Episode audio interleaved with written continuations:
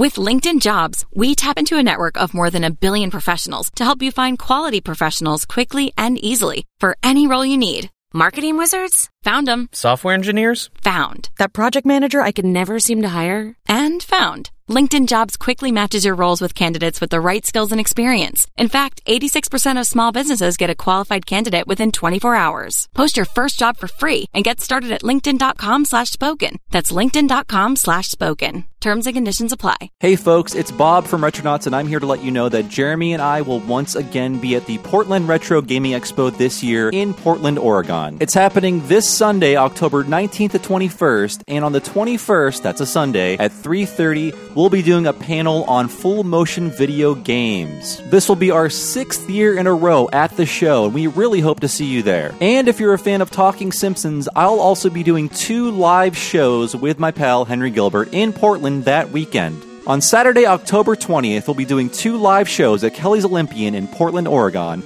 and that'll be happening at 426 Southwest Washington Street. We'll be covering the greatest hits of the Simpsons Halloween episodes with a 2 o'clock show and a 5 o'clock show, and our 5 o'clock show will have as a special guest Bill Oakley, former Simpsons writer and showrunner. Tickets are going fast, so if you want to attend either of the Talking Simpsons live shows, go to tinyurl.com/TalkingSimpsonsHalloween.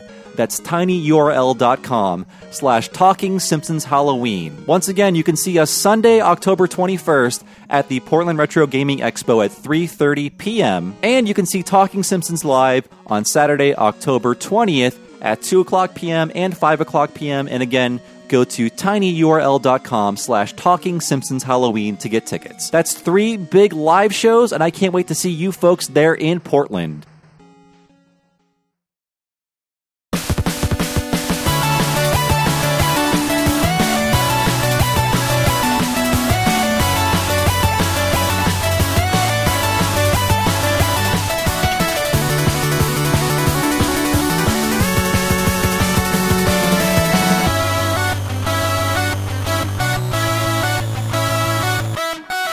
Hello, everybody. Welcome to another episode of Retronauts Micro. I am your host for this one, Bob Mackey, who is here with me today. Here we go, Henry Gilbert. And I promise from this point on, we will do no more Mario imitations. Aww. Each of us is allowed one because it can get very annoying. I'm doing this for the sake of our listeners. That was a good one, though, Henry. So thank you. This topic today is what I call the many voices of Mario, just something that sort of floated into my head, and I thought it would be a good episode, and you will decide at the end if it was via voting process that I have to establish. This subject is close to my heart because new listeners may not know I am a mega Mario fanboy. At my old job, when I had a desk, I had quite a collection of Marios I had set up that really impressed people. Now they're all boxed up or have been sold on eBay. But you still have some surfaces in your apartment. That's where we're recording this, by the way. Yes, I could see just like line up Marios all along your 4K TV. Well, I do have on that shelf down there. It's somewhat obscure, but that's where my favorite Marios are, if you see, including some classics from like 1989 Gashapon machines. I really like the Hammer Brother plushie Mario. Yes. That's good. Yeah. It was back when they didn't have official as strict rules. So like Bron Pesto is just like, here's how we'll make it. This is what we think Mario should look like. That's actually not a tangent because a lot of this episode is dealing with what other companies do with Nintendo's characters when they still let that happen. Now Nintendo's like, these are our characters. Mm-hmm. We treat them with so much respect. Universal, you can have them, but we will be watching you like hawks. A hawk. Yeah. No. I was reminded of when they announced the Mario plus Rabbids game, which was so much better than I thought it would ever be. It's XCOM with Mario in it. It's great. It's surprisingly difficult for being XCOM for babbies. Yeah, but when they talked about when they announced it, they said that what really impressed Nintendo was when Ubisoft showed the demo to them, they got Mario and all the other character designs down to a T, and Nintendo was like, wait, how did you must have just taken something from one of our games, right? They're like, no, we designed it. Because Nintendo has such strict, specific guidelines on how any Mushroom Kingdom character looks. I still hate the Rabbids. I say go back to Europe. But it was a good game. I still need to play through all of it. But yeah, Henry, you're also on this podcast because we do two animation podcasts. Yes. We often do more than that, but right now we're doing Talking Simpsons, of course, and What a Cartoon. And What a Cartoon is our weekly look at a different episode of a different cartoon every week. And a lot of these Voices of Mario we're going to look at are from cartoons and other animated things. So the first one I want to talk about is from the series I was far too young to watch. It was called Saturday Supercade. It was a CBS series with a lot of different segments based on popular arcade games of the time. Have you ever seen this, Henry?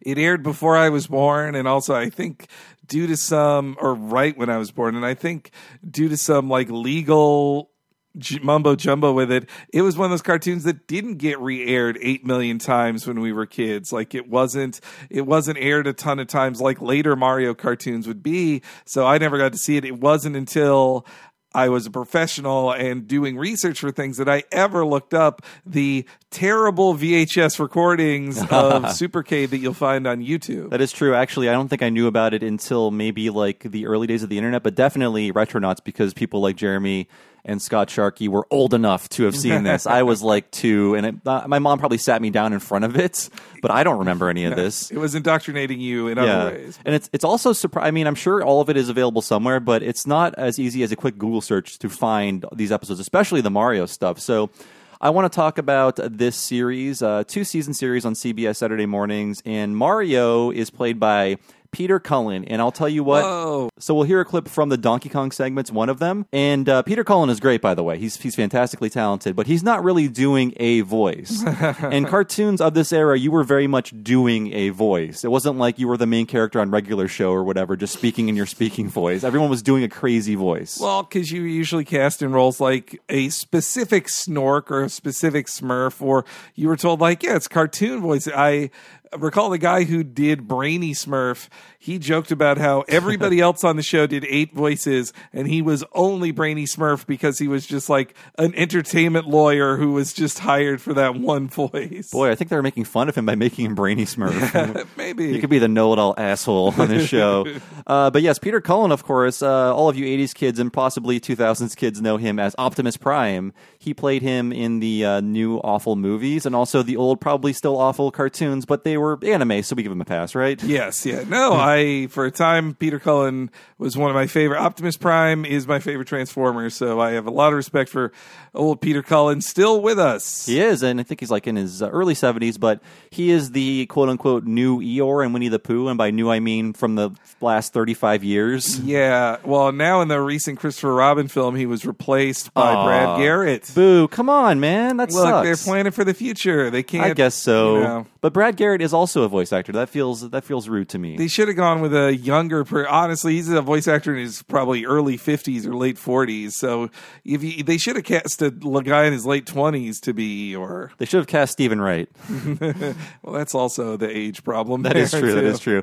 So some of his main roles, of course, like I said, Optimus Prime, Eeyore, and Monterey Jack from Rescue Rangers. But if you check out his IMDb, he has done everything. Not a lot of like huge main characters outside of the ones I mentioned, but he is just a legend. He's a go-to guy like your Frank Welkers of the world or your Rob Paulsons. He's been doing it for a long, long time. And I'm sure he was on G.I. Joe, too. Yeah, I would bet he did a one-off voice. In video game land, I also know that he, on the Pac-Man animated series, covered in previous podcasts of Retronauts, yuck. He did Pac-Cat, I believe. Okay, yeah, that makes sense. What a memorable character that was. But I want to go over some of the segments, or all of the segments, rather, from the Saturday Supercade to tell you what they were, in case you don't know, and then we'll wrap up this segment with Donkey Kong. So Frogger. So a lot of these, I've seen that one. That's the worst. I mean, arcade characters of this era and arcade games of this era did not have a lot of story to them. Mm. The story, if it existed, would be 3 sentences on the arcade screen, like on the overlay over the monitor. So Frogger is an ace reporter for some reason, and that all of his stories don't really involve crossing the street. It's more about getting scoops. We'll see. So Happy Days wrapped up around this time. It was a very popular sitcom from the 50s, and we'll see a lot of Happy Days rubbing off on cartoons of the 80s. So Q-Bert is basically Happy Days, but with the Q-Bertiverse, which was the style at the time, as I said. This also happened in Donkey Kong Jr. So in the Donkey Kong Jr. cartoon segments, he teamed up with a greaser named Bones to find his dad. So that at least in the case of DK and DK Jr., they had an actual story to start from because Miyamoto wanted to have some sort of story. Meanwhile, like Pac-Man, Gilbert, Frogger, like they have nothing. They have no story, and they also don't even wear clothes. That is true. It is.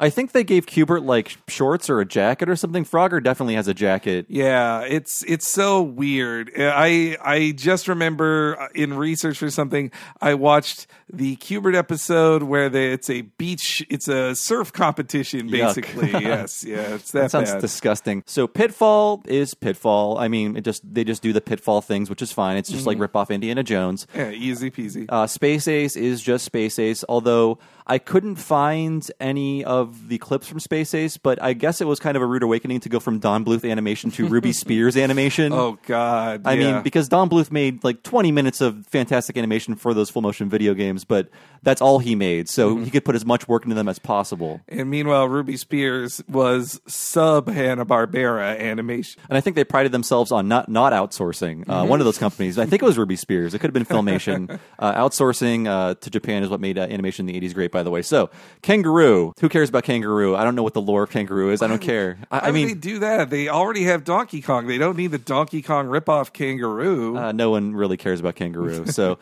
let's move on to the final installment, Donkey Kong. So this follows the kind of lore of Donkey Kong Jr. actually. So Mario and Pauline are the villains who are trying to capture Donkey Kong, who escaped from the circus. And in this series, Donkey Kong is stupid, and he ends up being tricked by criminals repeatedly. And in the end of most of these episodes, Mario and Pauline have to realize he was being tricked and then team up with Donkey Kong to defeat the criminals. Every time. That is so funny. Like, well, that's that way they can play it both ways. Like, well, Mario has just reasons for doing this, but Donkey Kong also isn't wrong either. So everyone gets to say innocent. It's the series of the most moral ambiguity.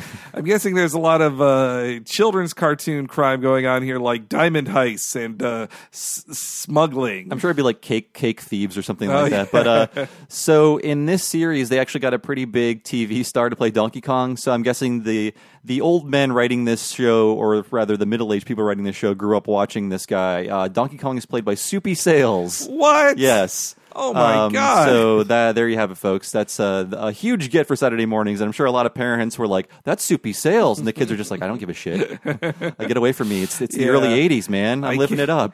I didn't watch all these kinescopes of Soupy Sales. I'm sorry. That's at least they were given, I would bet Soupy Sales was like living in the gutter at that point. Maybe. So. He was a huge TV pioneer. I'm sure he was treated somewhat well. A lot of those guys didn't save their money, though. That is true. So I have a clip coming up here, and this is Peter Cullen as Mario with Pauline discussing their plan to get Donkey Kong. Don't worry, Pauline. My pit trap never fails. What's going on here? Hey, you can't dig that here. I was here first. Dig yours someplace else. Why should I? 'Cause my trap's better than yours. I'm putting glue in mine. Oh, yeah? Well, I'm putting feathers in mine.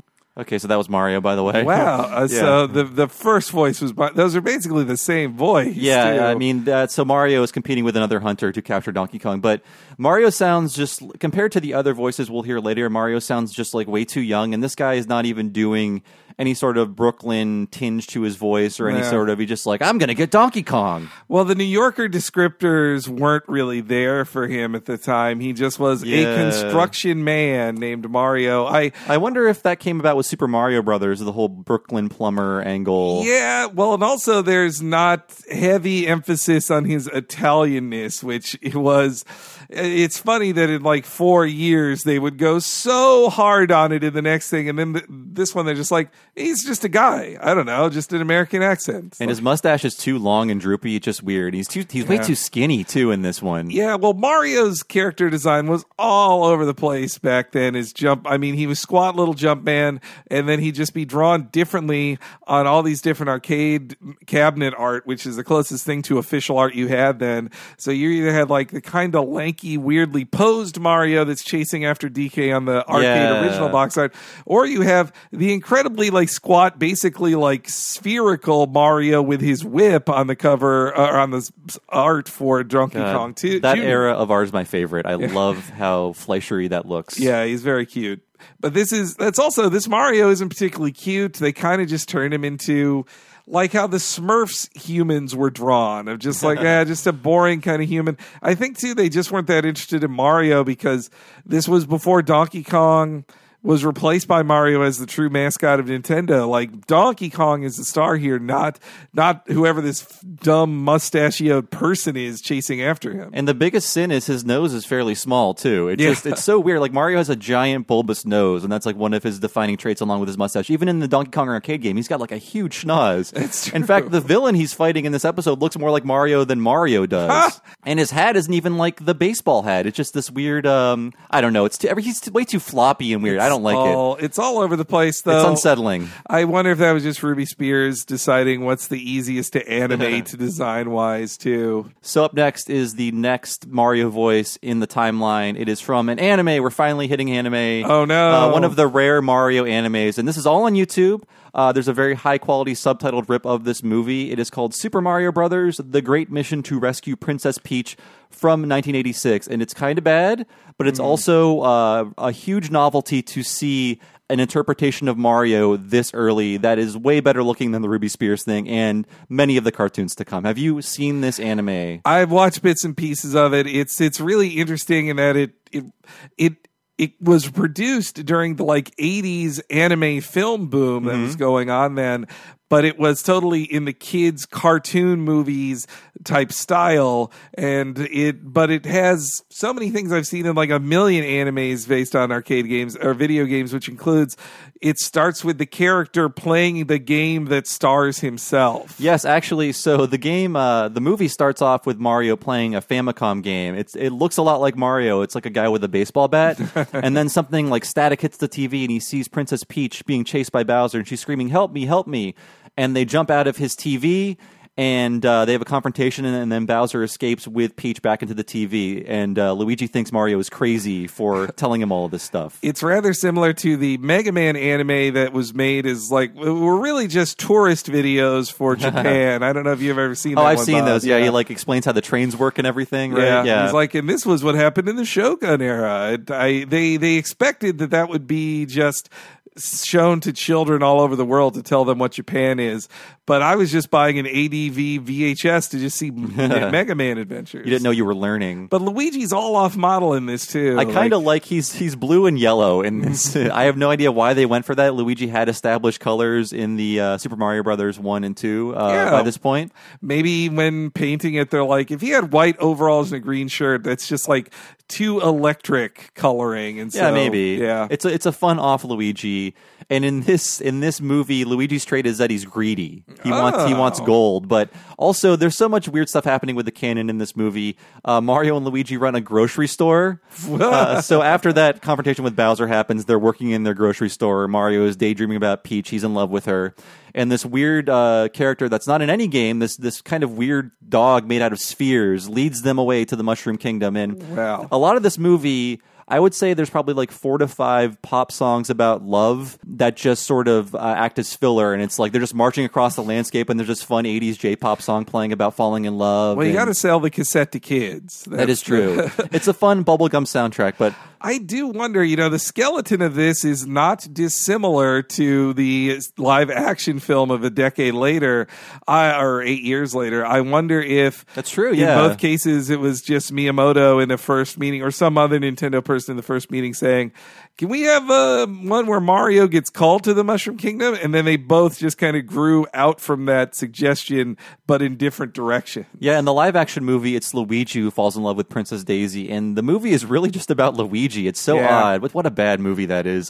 So in this anime movie, Mario is played by Toru Furuya, and he also played Mario in the 3 other anime things that exist in the Mario universe. They are 3 OVAs, original video releases, that would tell tell a Japanese fairy tale, but with Mario characters. Like Kintaro versus the Tengu or something? I think so. I know Momotaro, Peach Boy, is definitely one of them. And another one is sort of like the Japanese version of Tom Thumb or Thumbelina. Yeah. I only know those because those were also plot lines in Urusei Yatsura, one of my all-time favorite mangas / anime. They also did that a lot in Dr. Slump, where it's like, let's just do this Japanese fairy tale with our characters. And then you, after learning that, you think of all the video games that reference that you never realized, like, oh, that was all Peach Boy stuff. Well, they can count on Japanese school children, their primary audience, to at least know these references. Mm-hmm. So it's an easy way to go, and also public domain to work in fairy tales. No one's getting paid for that, not even Mother Goose.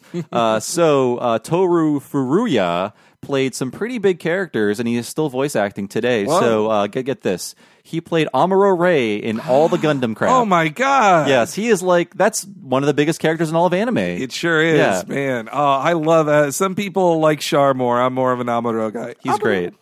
And he also played Yamcha in Dragon Ball. Whoa. Yes, and Tuxedo Mask in Sailor Moon. Wow. So he's played some huge characters. Wow, that is giant. And his Mario voice is closer to what it would eventually be, sort of like high-pitched and whiny, and not as... after this era, we'll get into the gruff American Mario voices, but this is more closer to Charles Martinet's version. So yeah. Well, it's if you want Mario to be Mickey Mouse, then he should have a high voice that's friendly. That is true, and I'm glad you pointed that out, Henry, because Mario's current voice is a lot like Mickey Mouse in that everyone can do it, but only Charles Martinet can do it right. Yes, it's something that everyone can imitate easily, but he has the best possible take on it. Yeah, when I saw the most recent English trailer for Kingdom Hearts 3, which has the new Mickey voice in it, which, look, the old Mickey died. We get it. It can't be. But even though it is clearly just Mickey and it's right, it's not the Mickey that I grew up with for 30 years of my life, and it just sounds wrong. But there's no way around it. The guy's dead. It's true. And I believe Wayne Allwine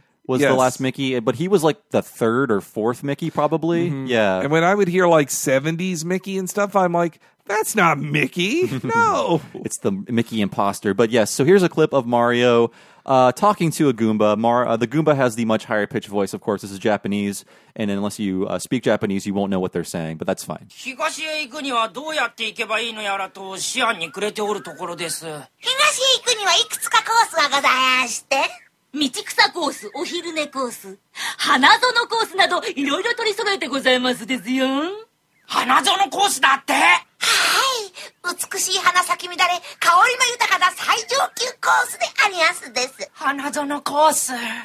yes, that's Mario, and again, much closer to the Charles Martinet one. Martinet. It's Martinet. Yes, yeah. I have to keep. I want to say Martinet. I don't know why. It's the French pronunciation. Yes, but yeah. How do you feel about that voice, Henry?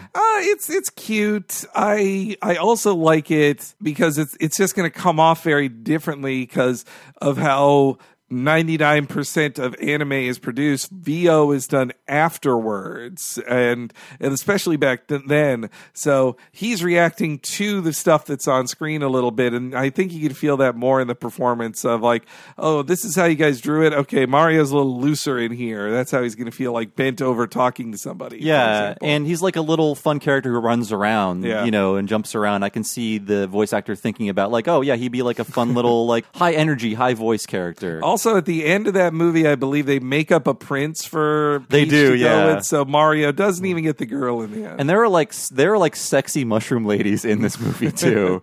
I believe and some for Daddy. The non-canonical first appearance of Toadette. So check that anime movie out. It's only an hour long. It's just fun to watch once for the sheer novelty value, but it's also just silly and campy. I enjoyed it for what it was, but I'm sure Nintendo does not want anyone to know about it and is probably actively trying to bury it. Likely so. At least I think they have less to be ashamed of with it than some episodes of the Super Show. Oh yeah, and that's next on the list actually. So Henry did a lot of research for this, but the Super Mario Brothers Super Show was a 1989 syndicated series starring the famous wrestler Captain Lou Albano or Albano. Yes, Albano as Mario and Henry.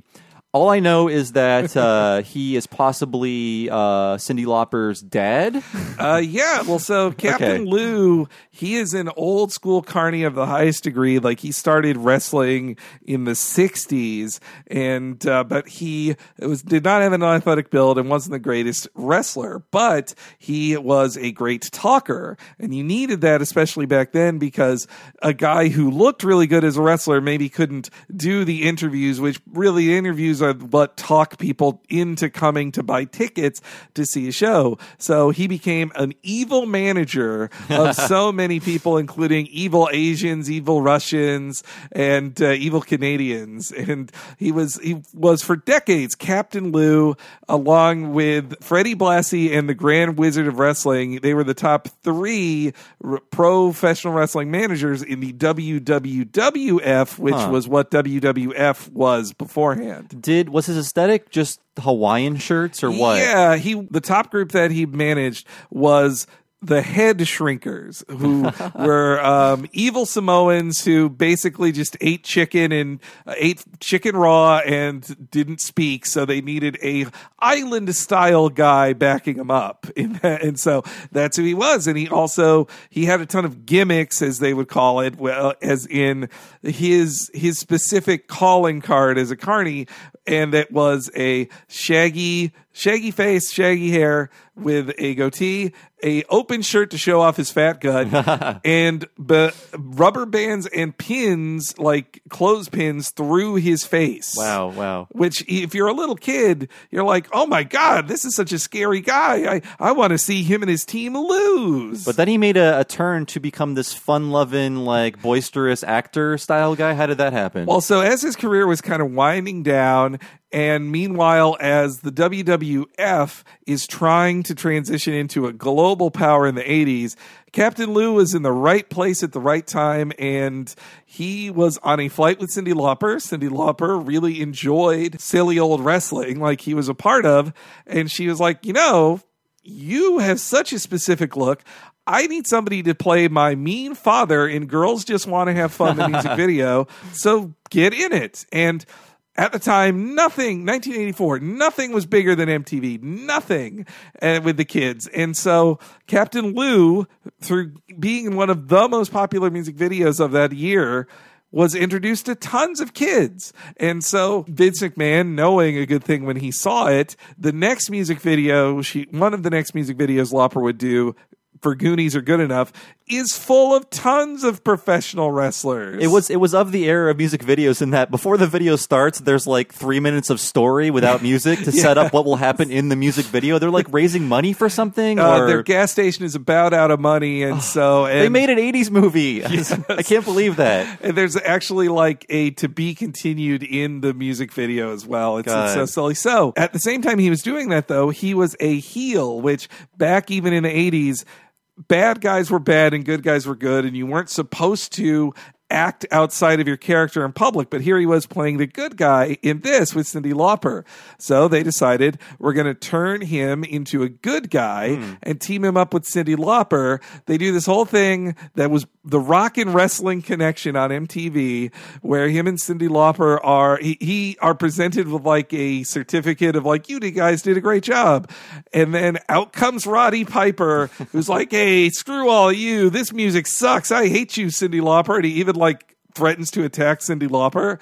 Then Hulk Hogan runs out to save the day, and that sets up the first WrestleMania. So without Lou Albano, befriending Cyndi Lauper, there would be no WrestleMania. That's amazing. Yes. So Captain Lou, I got to say, this cartoon is awful, and we've talked about it on this show before.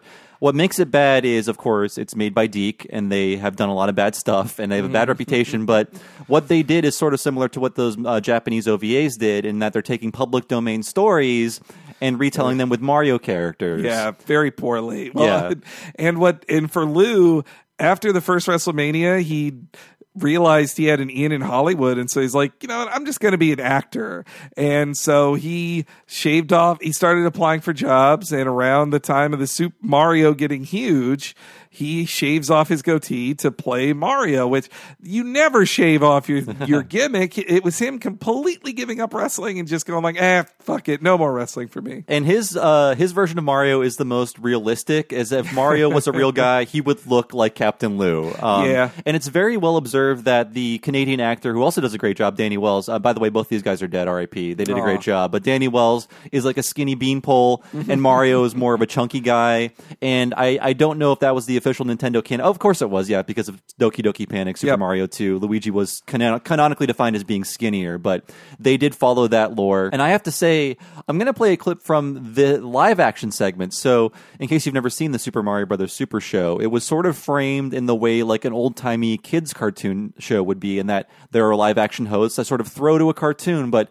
sometimes there will be a story told within those bumpers. And that was the most entertaining part of this show for me. Even now, like, I was digging into these and watching them, and they're goofy and silly and stupid, but Mario and Luigi, Lou Albano and Danny Wells, are having a lot of fun. There is no shame on their faces with all of the goofy stuff they're doing. In fact, in this episode, they have to dress in drag and seduce a football player at the end, a real football player who's also dead now. Wait, this is all happening at their regular like plumbing set? Yes. Oh, my God. Yeah, by the way, there's only one set. So in this episode, they get a phone call from their cousins, Marietta and Luigini or something like that, and they found out this football player is going to come visit Mario and Luigi, and they're man-hungry, and they want to meet him. And in the second part of this live-action show, they both show up in drag, and they're incredible as these, like, super broad drag characters, like touching the man's leg and pawing at him, and it's clear that Lou Albano did not shave his mustache off to play Marietta, so it just sort of bleached and plastered to his face. That is ridiculous. I completely forgot that one. I know that happened. Because I watched all of those 800 times in a row. Me too. I associate these with eating a lot of fish sticks, frankly. Oh yeah, or fish sticks, or Armor hot dogs. Yes, as well. I'm the kind of kid who loves Armor hot dogs, but yeah, like the live action stuff, it's not like pie art or anything, but it's just fun to see these two actors goofing it up, having fun for the kids. And I think if you want to have a good time, watch like 5 of these and just think of how great Lou Albano was when he was still alive. I believe he passed in 2011. It also brought me down when, as the reruns continued, they then replaced the Mario and Luigi live action things with just a couple of dudes in the Nintendo Fun Club or something like that. A bunch of weird other Canadians. But here's a clip of Mario taking a phone call from his and Luigi's cousins, and you can hear how great Albano is. Hello, Mario Brothers Plumbing. You clog him, we clear him. Hello, yes. Hey, Marianne. It's Marianne and Luigi. I know, hang up. Yes, Marianne, guess what? Yeah, Lyle Zadie, he's coming over here. That's right, I'm serious. Yeah, we fixed his kitchen sink this morning. Yeah, that's right. So we invited him over here for lunch. Marianne. Hello? You numbskull. So there you have it. I love how manic his performance is. He's just like waving his hands around. Yeah, I assume with the name Albano, he's a very Italian man. So he's really Italianing it up by using his hands and just like moving around frantically. Well, that's how all Italian people act, by the way. Well, and as a trained performer in wrestling, you act for the back of the rafters. It's something I can see that, yeah. When you see actors go into a wrestling ring and they have to perform like a wrestler, they don't get the level you're supposed to play on. They're like, okay, time for my regular acting. No one's reacting to this. It's like, no, you have to scream. The people in the bleachers have to be like, wow, that guy's angry.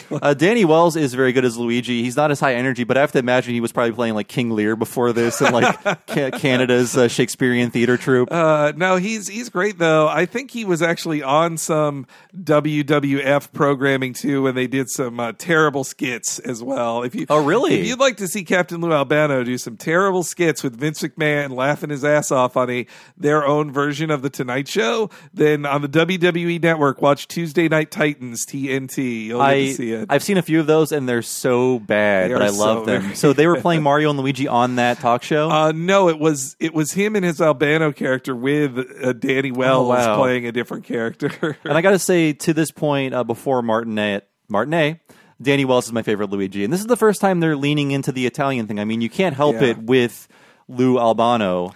But this cartoon is full of references to pasta, and in the live-action segments, they're always talking about Italian food.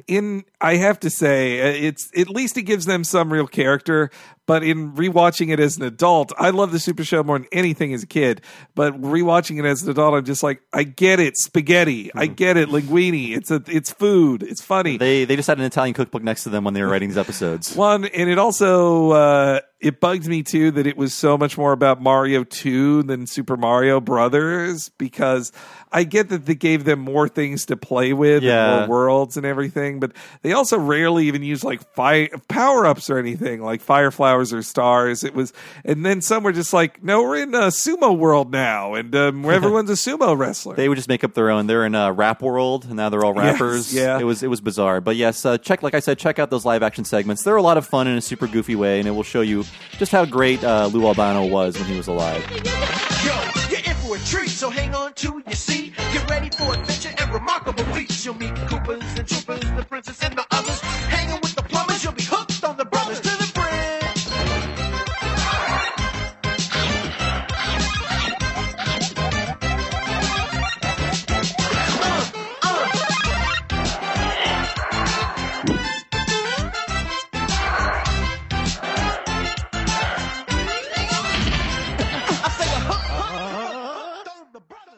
Hey folks, take a word of advice from your old pal Bob. It's never a good look when you untuck a long and bulky dress shirt. You may think it makes you look casual, but you end up looking like a total mess. That is why Untuck It makes shirts specifically designed to be worn untucked. That's right. A casual shirt that's not too long and not too short. It's just right. These shirts are designed so well, GQ magazine calls them perfection. Untuck It shirts are a go-to for any occasion from casual to dressy, and not only do they look good, they feel great. And if you're a woman wishing you can have one of these? Well, Untuck It now makes shirts for women too. Shirts for her that are casual, versatile, and designed to last. If this sounds good to you, log on to untuckit.com and check out all the new arrivals. And you can use the promo code Retronauts for 20% off your entire purchase. And if you'd rather do your shopping in person, you can also visit one of Untuck It's over 25 retail locations across the country. So stop hiding your shirt with your pants and your pants with your shirt. It's disgusting. Go to untuckit.com, your solution to perfecting casual. Use the promo code Retronauts for 20% off savings if you're a first-time customer. That is untuckit.com and the promo code Retronauts to get 20% off if you're a first-time customer.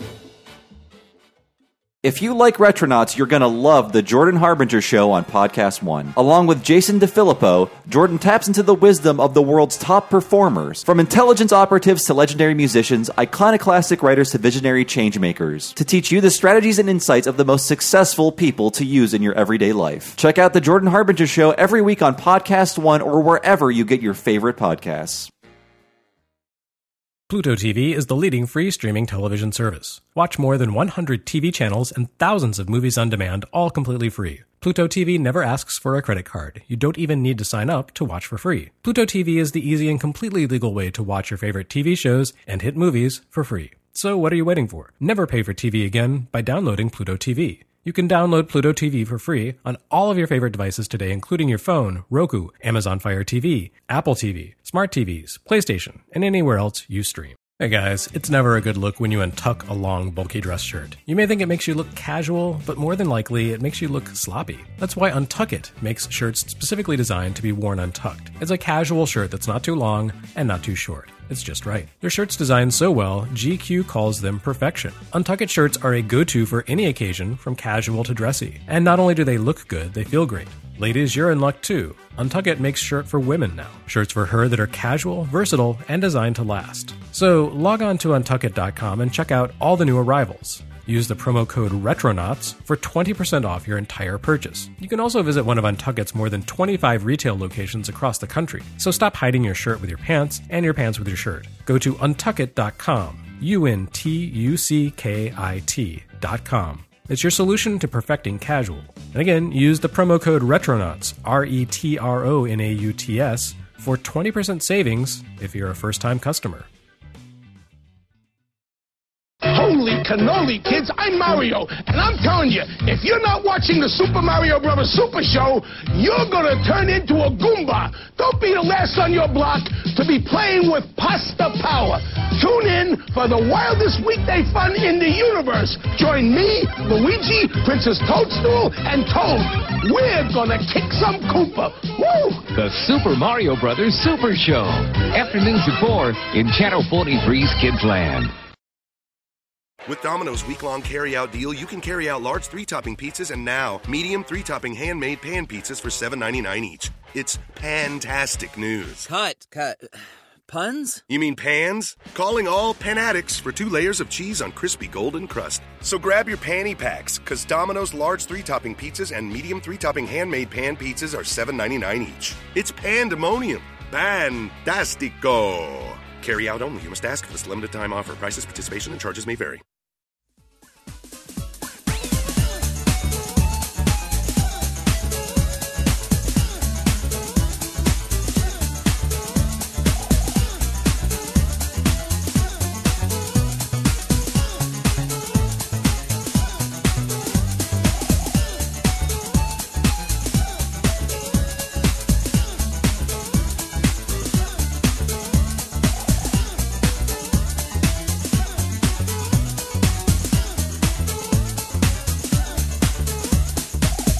The next cartoon is called, it is the most advertorial title for a cartoon ever, The Adventures of Super Mario Brothers 3. It's like The Adventures of Product. Yes. The Adventures of the Product We Want You to Buy. But I was rarely ever more excited for the premiere of a Saturday morning cartoon than this one, because the ad, like, because they took a year off between, they didn't take a year off, but because there was a year break between the Japanese and American release of Super Mario 3, they could plan a huge ad campaign for the launch of it, and that involved, at the same time the game was launching with tons of ads in my face, I also got this cartoon show ad and the McDonald's food. So I was just like, oh my God, Mario 3 is the ultimate thing that has ever happened. And in that one they've changed, I definitely noticed Mario's voice was it was different, but what I liked for the better was that they finally colored Mario's hair to be brown instead of matching black with his mustache as they did in Super Show.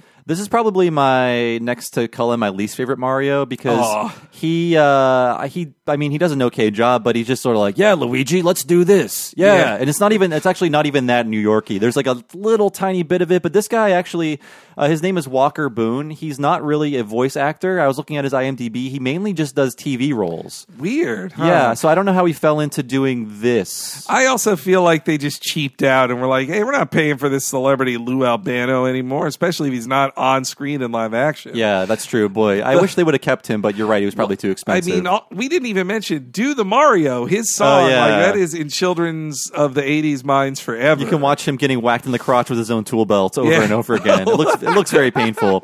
But yes, I think this cartoon is the quote-unquote best of the American cartoons, because it was pretty faithful to the games themselves, although all of the Koopa kids have different names because they didn't know what the names would be, because they were made up by the American localization team, so people weren't talking to each other. Mm-hmm.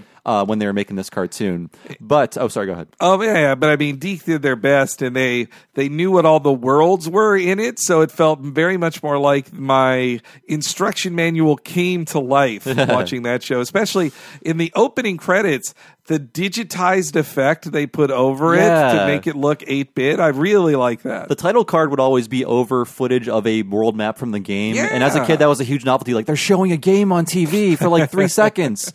Walker Boone would also play Mario in the Super Mario World cartoon, which is, they were just like, let's just do the Flintstones, but worse. That was so bad. That was finally when there was a Mario cartoon that was too bad for me. NBC was not my Saturday morning spot. Well, that was their last year of having Saturday morning cartoons. Yeah. Well, they were so stuck in the past with their Saturday morning programming compared to the sexy and 90s Fox Kids. This Mario in Dino Land with Yoshi basically being Dino. No, actually not even being Dino, being the original Dino who speaks. Ugh, I forgot about that. That's gross. Yes. I don't like that. But here's Walker Boone.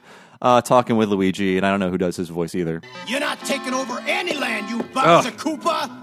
What? My friends, and turn Prince Hugo to Poodle back into Prince Hugo to Huge, or else. Or else what, plumber?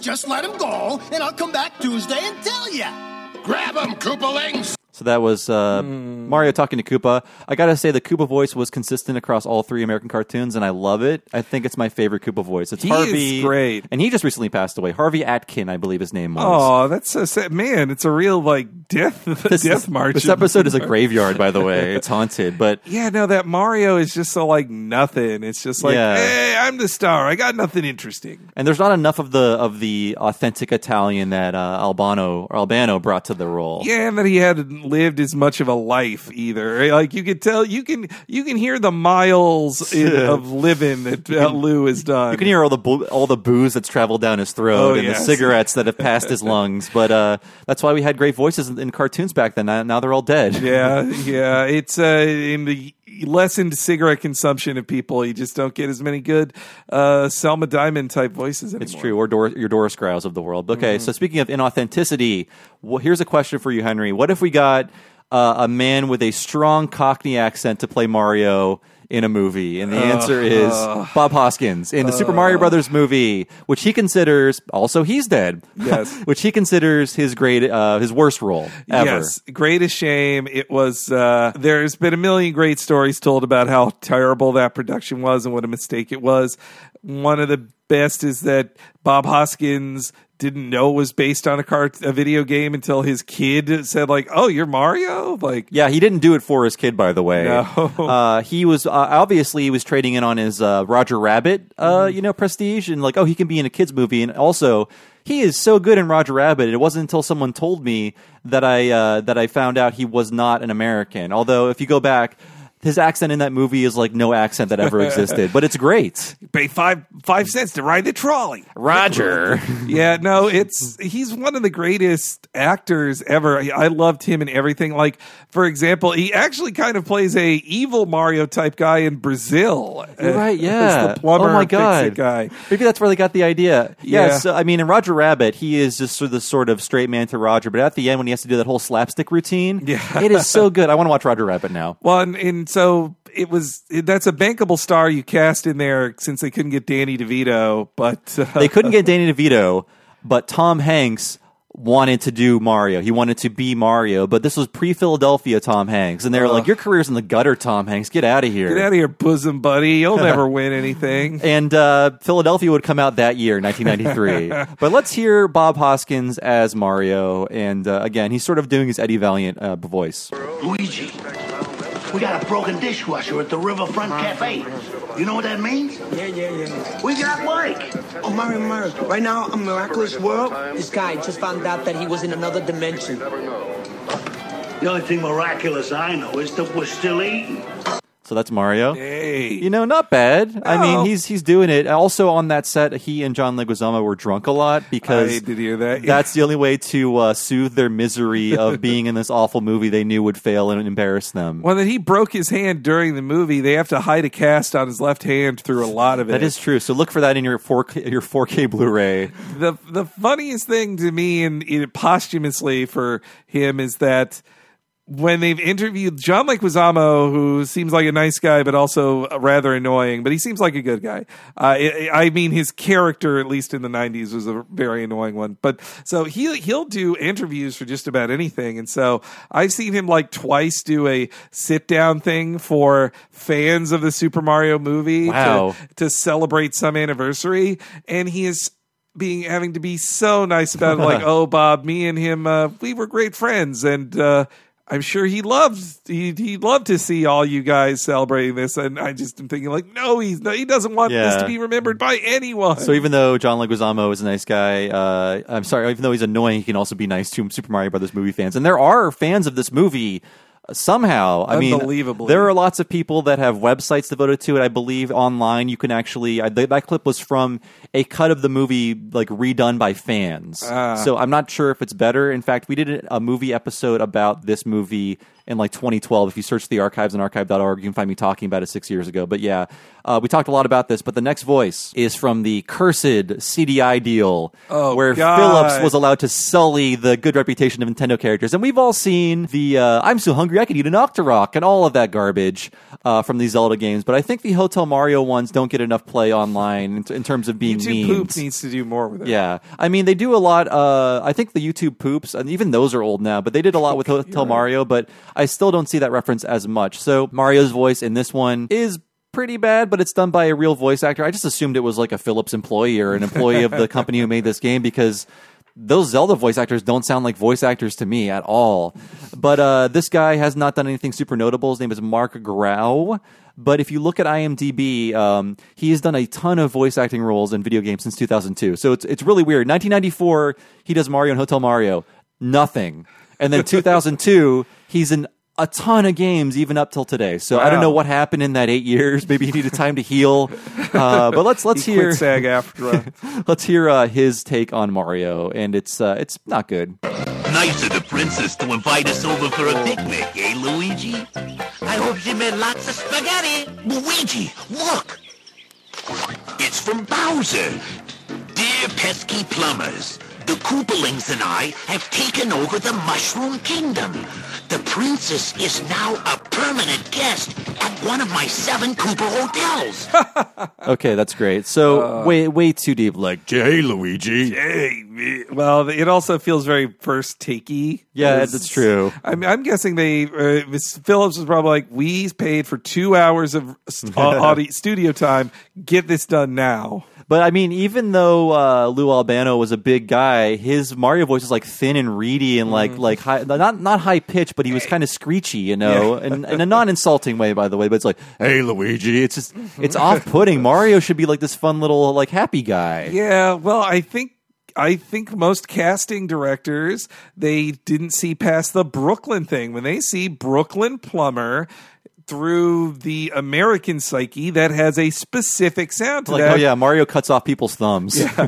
Which now that just feels like such an old school thing of just like, hey, I'm the plumber here. What do we do? Like, you'd never meet a plumber who sounds like that. That's not that person. If they ever existed, hasn't existed for a long time. It is funny. One of the few times I actually had a layover in New York or was in New York for something, I would at least hear one guy like that in the airport, like, hey, you busted my balls over here. Like, where did you come from? There are still people like you? That's awesome.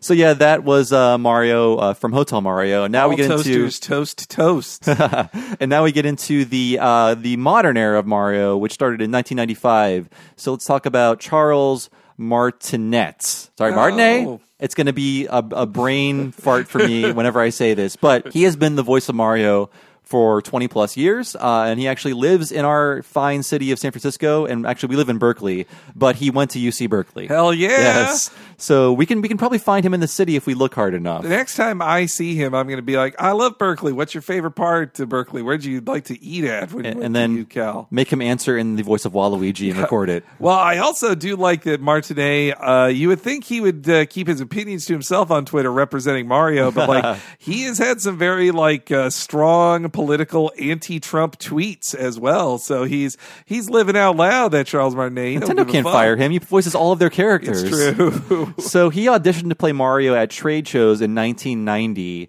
and normally at a trade show of this era, there would be a costume character that a person would get into, like a giant Sonic or a giant Bonk. But Nintendo was ahead of the game in that they had a sort of CGI motion capture puppet that it would be a floating Mario head on a screen, and Martinet would be hiding somewhere, and he can control the character and talk to people, and there'd be a little video capture so you can see who's walking by, and you can look at footage of old trade shows and see him. And actually, I've been to E3 quite a few times, and he was there as the floating Mario head, and people would ask him where Luigi was, and he'd answer them. So it was cool to see him doing that like 20 years later. The stories he told of that original one where they're like, hey, where's Luigi? Like, he's just off a screen making spaghetti. And I was also treated to that one year. I believe it was The last E3 I went to in 2014, Nintendo didn't do it was their first year not doing their traditional press conference. So instead, all the press people are there at the booth 2 hours early. And then to kill time before Reggie would come out and say, like, it's all about games. Before he did that, then a digital Mario was on one of their screens, and it was Martinet, like, off somewhere else saying, like, oh, who's it there? Oh, that's a Brian Crescente. He does a good writing about me. Hey. It is kind of weird. We'll hear a lot of this in these upcoming clips. It's kind of weird to hear Mario say more than Let's Go or Mamma Mia when he's saying, like, full sentences and giving you his opinions about things. You're like, well, this is Mario's voice, but he doesn't really talk this much. Yeah. Mario doesn't think this much about things. So when auditioning for this role, Martinet was like, well, I'm going to be talking to children, and I don't want to do like the gruff plumber voice that most people do for this character. I want to do like the high-pitched voice. So that's what he went with. Nintendo liked it, and it was kind of cool that they were like, this guy is at all our trade shows. He should just be the voice of Mario. And that is what happened. So before Mario 64, where it's presumed he debuted as Mario in official video game form, he was actually in 2 edutainment titles as Mario. Good lord. Talking a lot. The first one is called Mario's Game Gallery, and this is not very edutainmentical, if you want to call it that. It is really just like a collection of, again, public domain games like checkers, Parcheesi, backgammon. Sorry, not Parcheesi. That's way too complicated for this. It's checkers, Go Fish, backgammon, dominoes, and Yacht, which is a dice game, I guess. I've never seen it before. Playing games on your computer was quite fascinating in the mid-'90s. The idea that, like, my computer could play a card game against me? And in all of these games, you're playing against Mario, so Mario's doing a lot of talking. Huh. And here is him in the Go Fish segments. And again, this is the first time Martinet debuted in a video game as Mario. I'm going to go first. Do you have any Ouija's? Huh. Isn't that great? Wow, that's great.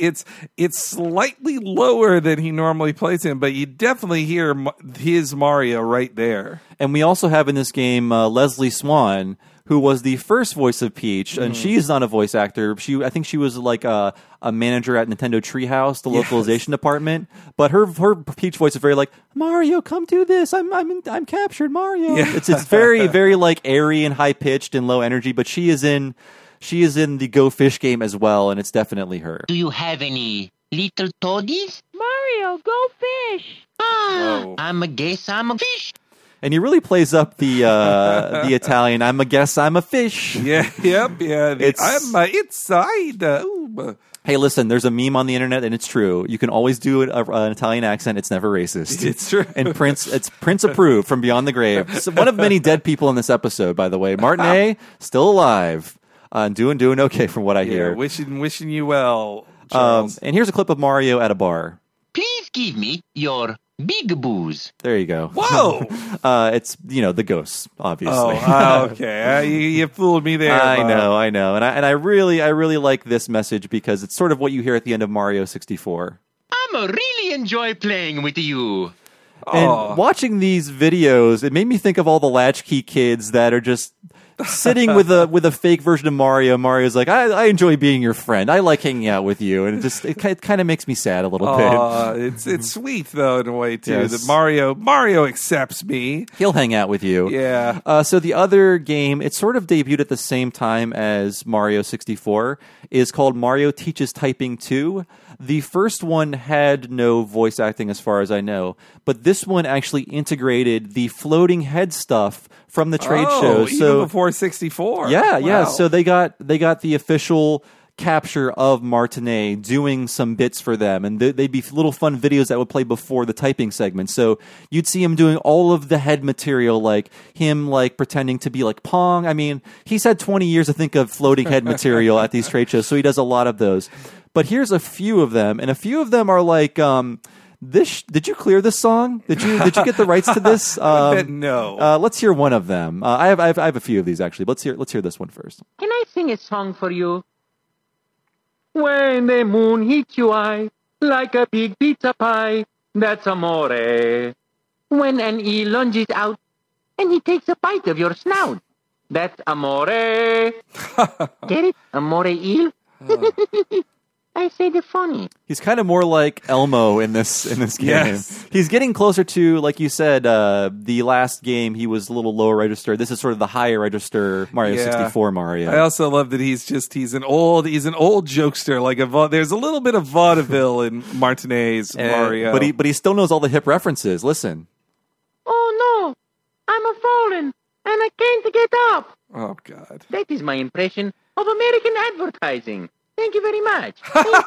Thank you. It's cute. I mean, if you grew up in the 90s, everything referenced the Medic Alert bracelet or whatever, the Life Alert thing. That was extra funny to me because that breaks a Nintendo rule of him recognizing a country or just like American advertising. Like Mario isn't aware of those things. He lives in the Mushroom Kingdom. And I think I don't have any more clips, but I think I forgot to play one of the clips from the Go Fish game, and it's very cute.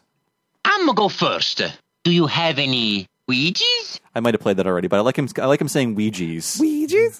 That is the creation. I think his way of saying that is what created the Ouija meme on Twitter as well, like calling Luigi Ouija, W-E-E-G-E-E. And I believe that's actually represented in the Mario and Luigi RPGs, where when you switch between them, Luigi will go Mario, and he'll go Ouija. Yeah, well... By the way, I lied. We're still doing Mario impressions throughout this episode. Well, that in the Mario and Luigi RPGs...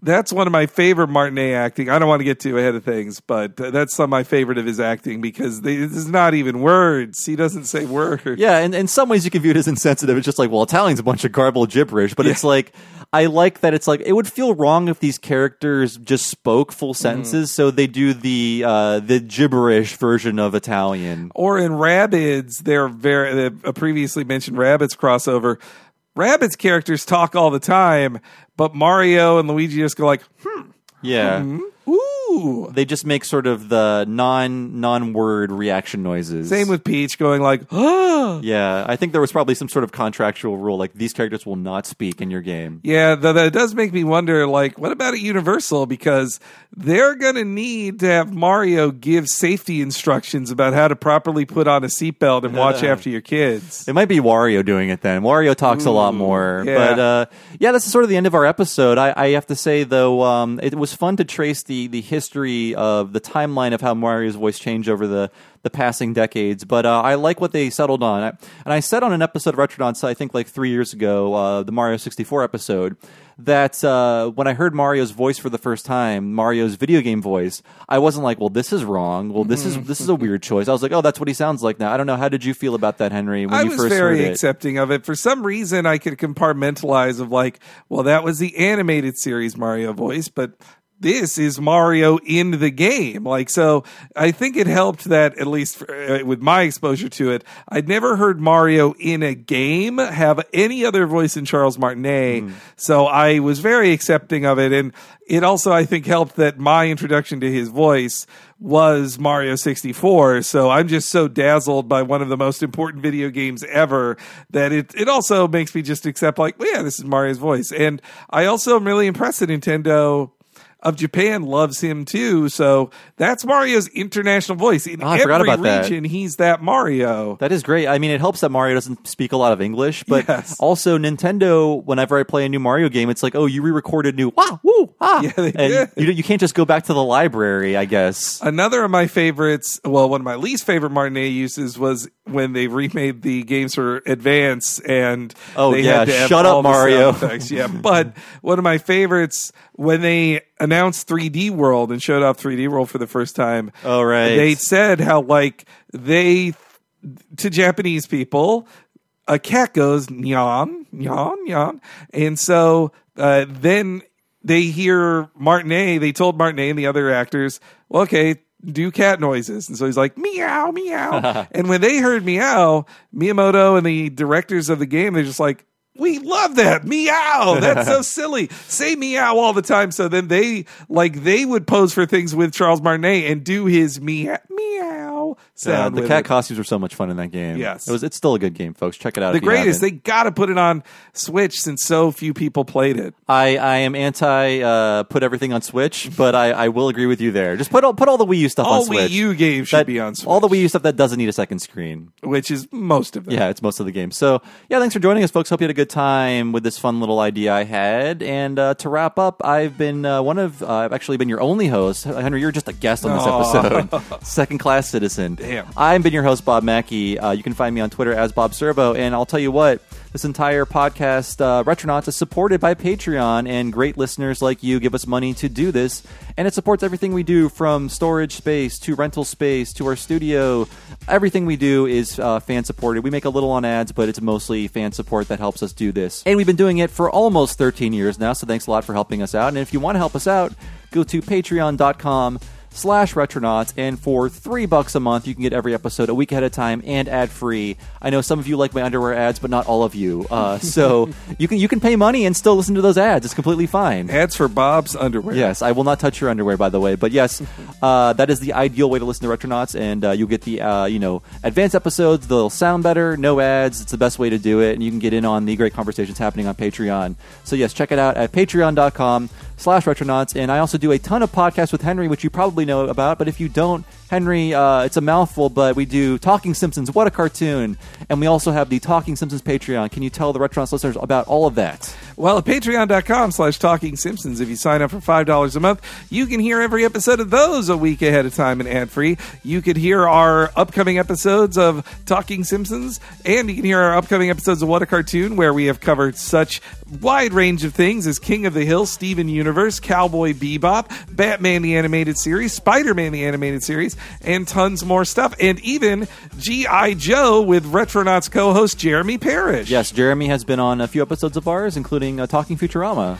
And there's an older exclusive interview on our Patreon that I would love to send people towards, which, if you like licensed games talk and hearing how Acclaim made their trash back in the 90s, we talk with Paul Provenzano about his work on the Simpsons video games in the early 90s and to mid 90s, as well as he even talks a bit about working on Alien vs. Predator and the Acclaim television show, the Power Hour, I believe it was called. Oh, Video Power. Power, that was it, yes. So check that one out, and a ton of other cool stuff on our Patreon. If you don't want to sign up for the Patreon just yet, at least check out Talking Simpsons or What a Cartoon on wherever you listen to podcasts, and I'm HENEREYG on Twitter. That's right, Henry. Doctors recommend you support both of our Patreons. It's the healthiest way to live. But yes, we'll see you on Monday with another full-length episode of Retronauts. Thanks for listening, folks.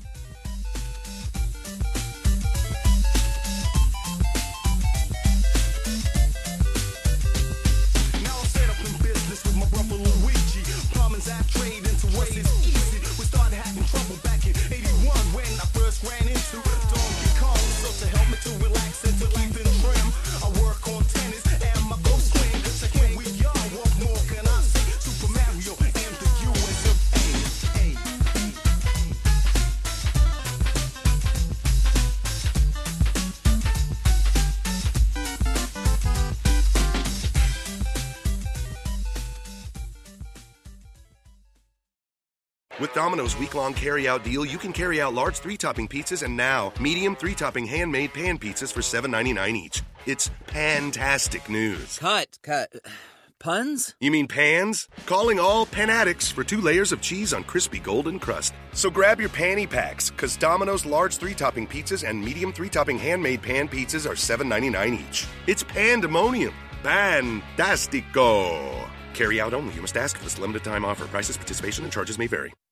The Mueller Report. I'm Ed Donahue with an AP News Minute. President Trump was asked at the White House if Special Counsel Robert Mueller's Russia investigation report should be released next week when he will be out of town. I guess from what I understand, that will be totally up to the Attorney General. Maine Susan Collins says she would vote for a congressional resolution disapproving of President Trump's emergency declaration to build a border wall, becoming the first Republican senator to publicly back it. In New York, the wounded supervisor of a police detective killed by friendly fire was among the mourners attending his funeral. Detective Brian Simonson was killed as officers started shooting at a robbery suspect last week. Commissioner James O'Neill was among the speakers today at Simonson's funeral. It's a tremendous weight to bear. knowing that your choices will directly affect the lives of others. But cops like Brian don't shy away from it. It's the very foundation of who they are and what they do. The robbery suspect and a man police say acted as his lookout have been charged with murder. I'm Ed Donahue.